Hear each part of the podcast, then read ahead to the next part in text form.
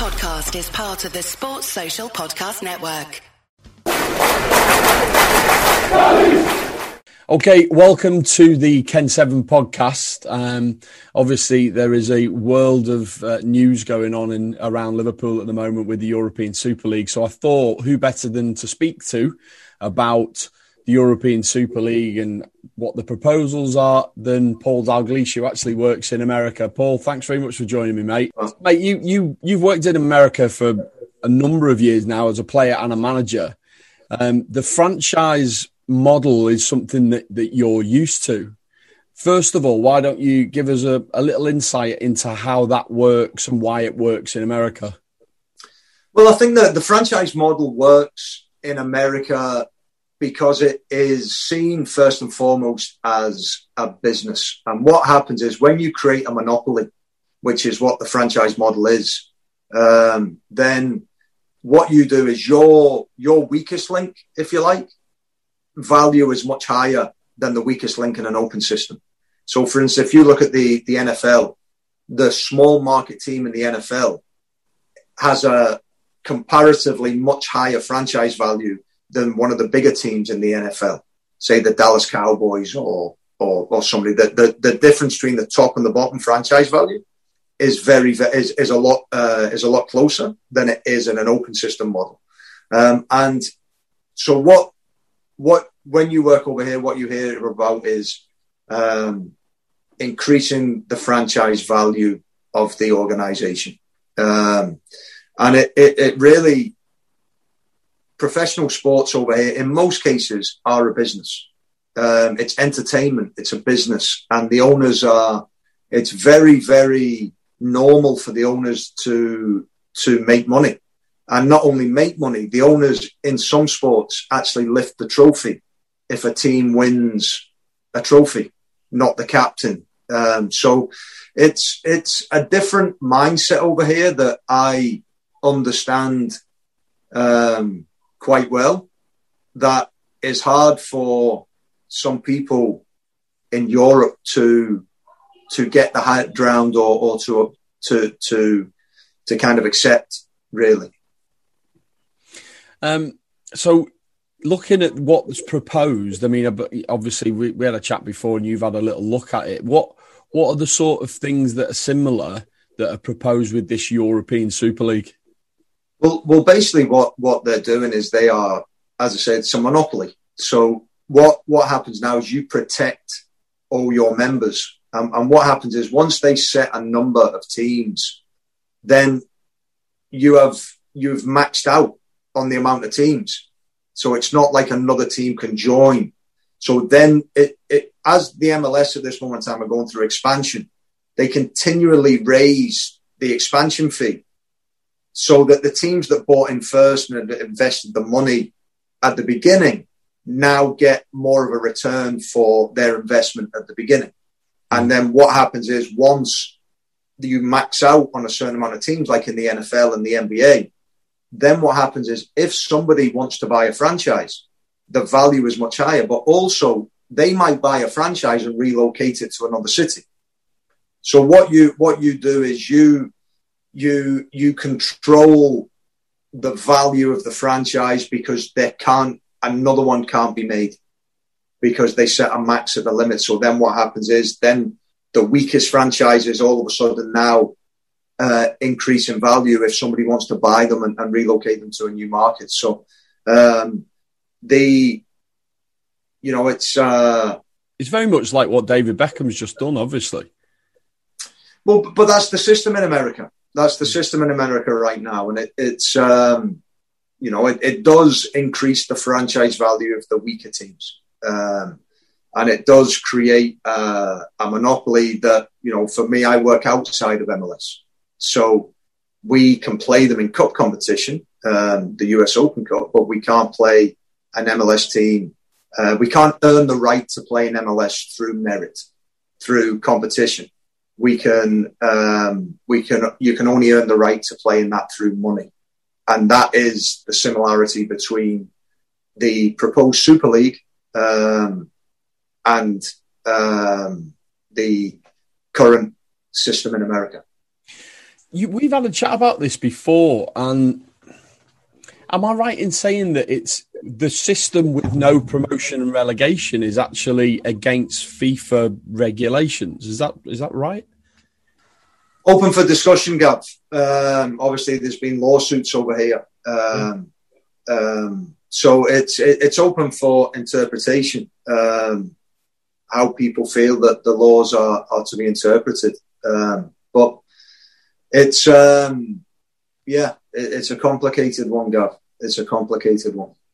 Now, bringing it back to Liverpool, um, obviously you've seen the response to mm. what's gone on. Liverpool are fully involved in this. You know, they are one of the architects of this idea.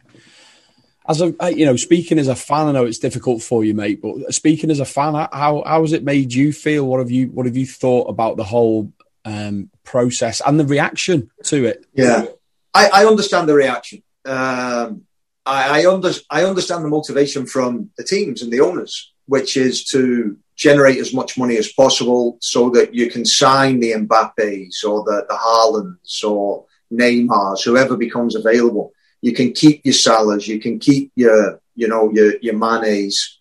Um, so I, I, understand. I understand the motivation from the owners. I don't agree with it um, because I think that you know sports in America, if I'm honest, are a business that are set up for entertainment. Um, it, professional sports. Um, they have never been based on merit. They, they, you know, it's never been an open system. It's been a closed system, and that works in America. Um, and what the kind of equivalent is over here is college sports where the athletes play for free. Now, a lot of times, in if, you, if you look at the bond that, that teams have, or, or sorry, um, fans have with their college team, you know, they went there for four years. They went to the games. They they embraced the culture of that of that college they they have alumni that donate back to the college, and they feel a real brotherhood or sisterhood with people that they went to that that college game with. And actually, there are some college football teams that get higher attendances mm. than NFL teams. Mm. Um, some of the biggest stadiums in America are college football stadiums because of that loyalty that's created. Now, in sports in England, they're not set up as, although that they are run as a business, they were originally and they are deep rootedly found on serving the community. If you go back to Manchester United, it was a basically a, a social club um, to to provide for the workers. Um, and and a lot of football clubs in, in, in England were set up to provide um, for the community. And the idea that your community could, on merit, compete against other communities, regardless of the the, the financial situation of the club is what our game has been found on. So for me, that's why I'm fundamentally against um, not a Super League. I think a Super League would be fine if you could get into the Super League on merit, not money. Mm. So if, if UEFA wanted to get together or, or clubs wanted to break away and create a Super League above the domestic league, but you had to qualify for that Super League based upon your domestic um, uh, success. I, I, don't think anybody has a problem with that. That's what the the Champions League is. So I, have no problem with creating something above domestic football because that's what we already have. However, I have a real problem with not being able to achieve that through merit, even though Liverpool would be one of the privileged clubs that would be allowed to be in that because of finances, not because of merit. Because there is a chance that Liverpool don't qualify for the Champions League this year, but could be in the Super League. Mm. I don't think that's fair. No, no. Is there a, is there um I mean I was thinking about this this morning. Is there a scenario that you could see where UEFA come back to the six teams in England and say, well, listen, we don't want you to do this because there's going to have to be some backwards and forwards if this doesn't go ahead. And one of the things I thought was that they increase the number of your uh, Champions League places to six instead of four. And would well, that would that be yeah, a... there, has been proposals, you know, that they call it the Swiss League model, um, that have been proposed where teams play ten group uh, group games. Hmm. Now, for for me, Gav, it's it's um, uh, what, what, dilute the product and play more games. I think mm. when when I think that we've got to. What's happened in the past, Gav, is that Premier League clubs, Spanish clubs have used kind of this European Super League as a bargaining tool mm. to to try and get more from UEFA or what they want from UEFA and what they want from the Premier League. However, this is a little bit different where they haven't signed a contract to join the Super League, but they've more or less signed a letter of intent. Um, I, I, don't know the exact legal terms, but they have now shown some kind of commitment. You know, um, there are three uh, Perez, I think, um, the Glaze, one of the Glazers, and somebody else have, have put their name to it. They've mm. actually put their names on it. This is a lot more serious than um, what has happened in the past. However, only time will tell whether the objectives are the same, whether they actually want or think it's possible to have a European Super League, or is this just a play to get more power from UEFA and the Premier League? Where do you think we go from here? Um, where I mean, let's start with our owners. Where do you think they go from here? I mean, can they climb down? Can they actually get the trust of the fans back? Because they've done it before and climbed down, and, and fans have let them off. I guess. Yeah, because they've done a lot good for the club, mate. Let, us let, make no let let's make no let's make let's have no doubt about it. FSG have turned Liverpool from somebody that was right near the bottom of the table to one of the most powerful teams in world football, both on the pitch and off the pitch financially. So, what FSG have done has been absolutely incredible for the football club. If you look at the main stand, the plans for the, the Anfield Road, um, they got investment and the valuation that they got the investment from recently was a, a huge, huge number. So they have done brilliantly for Liverpool Football Club, but Liverpool Football Club has, has actually made them a lot of money as well in the increase in the franchise value. So it's been a really, really good success story. Everything hasn't been perfect. There's been ups and downs. The FSG have got things wrong and backtracked. Um, one, they realised they've got things wrong. Um, so I, I, don't know, Gav. I, I don't think that I don't think that we can look at FSG and say and forget everything that they've done good for for the club. I think we've got to isolate this situation um, and say we don't agree with this. This isn't what this club was built on.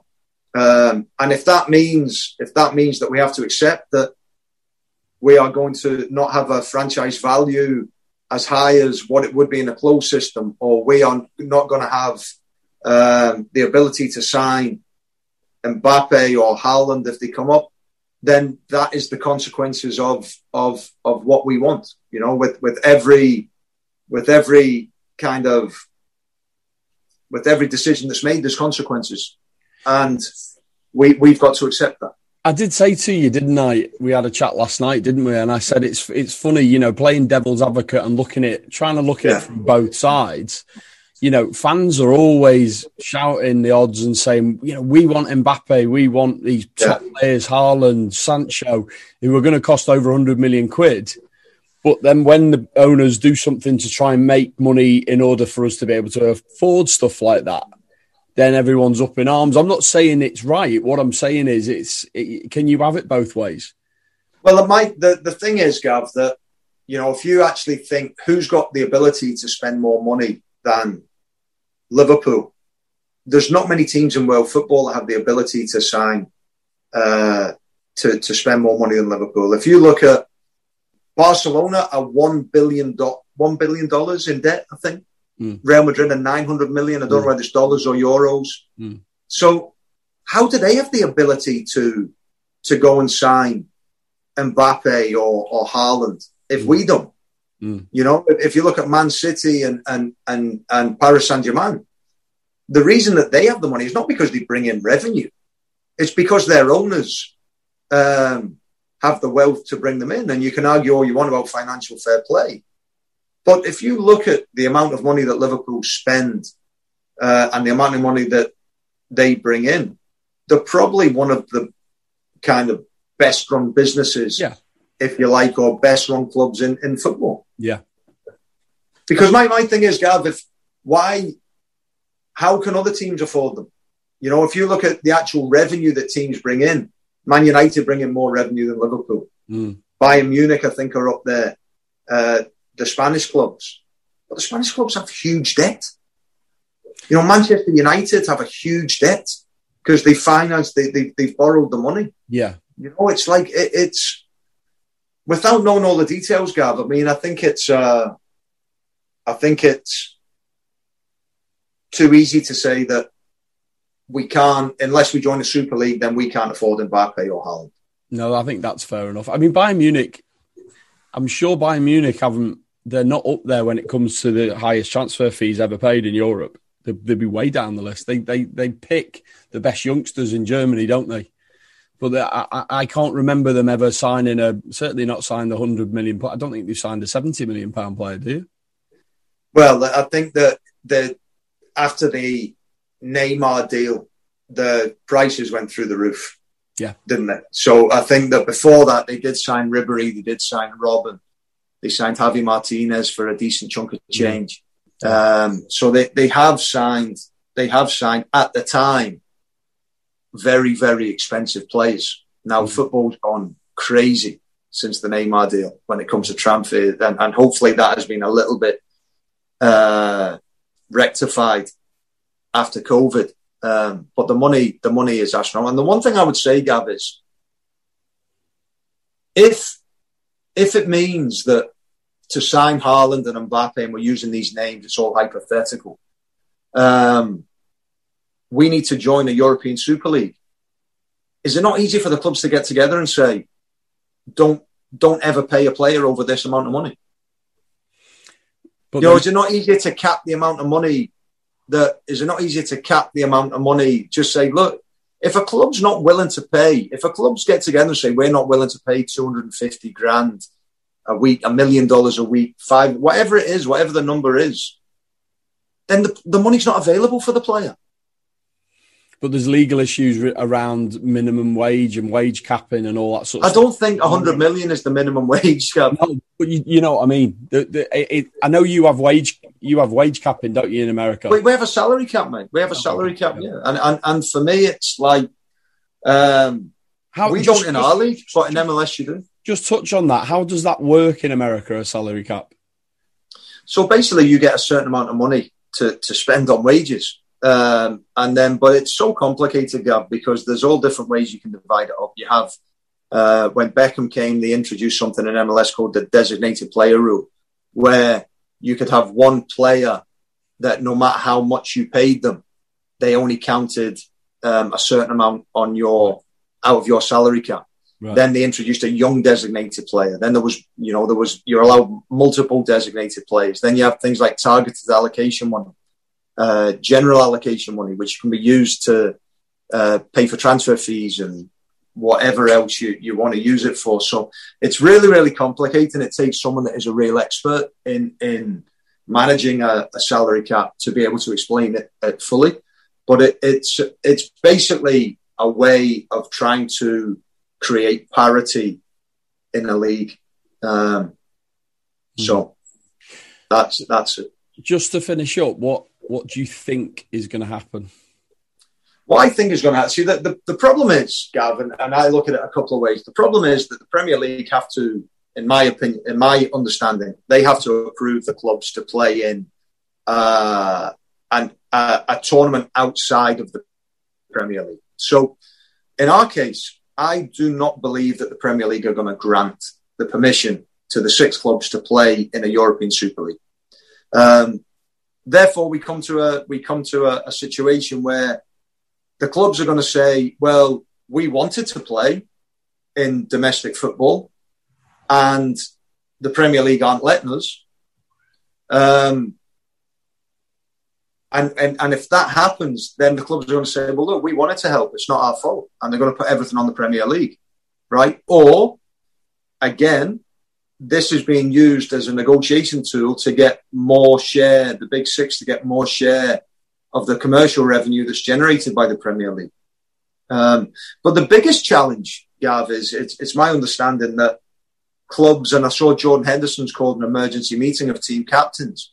My understanding is there's already been teams that players have gone to um, uh, to clubs, held meetings with clubs, um, expressing a desire not to play because the the risk of the players then being banned from playing international football, therefore not being able to play in the Euros.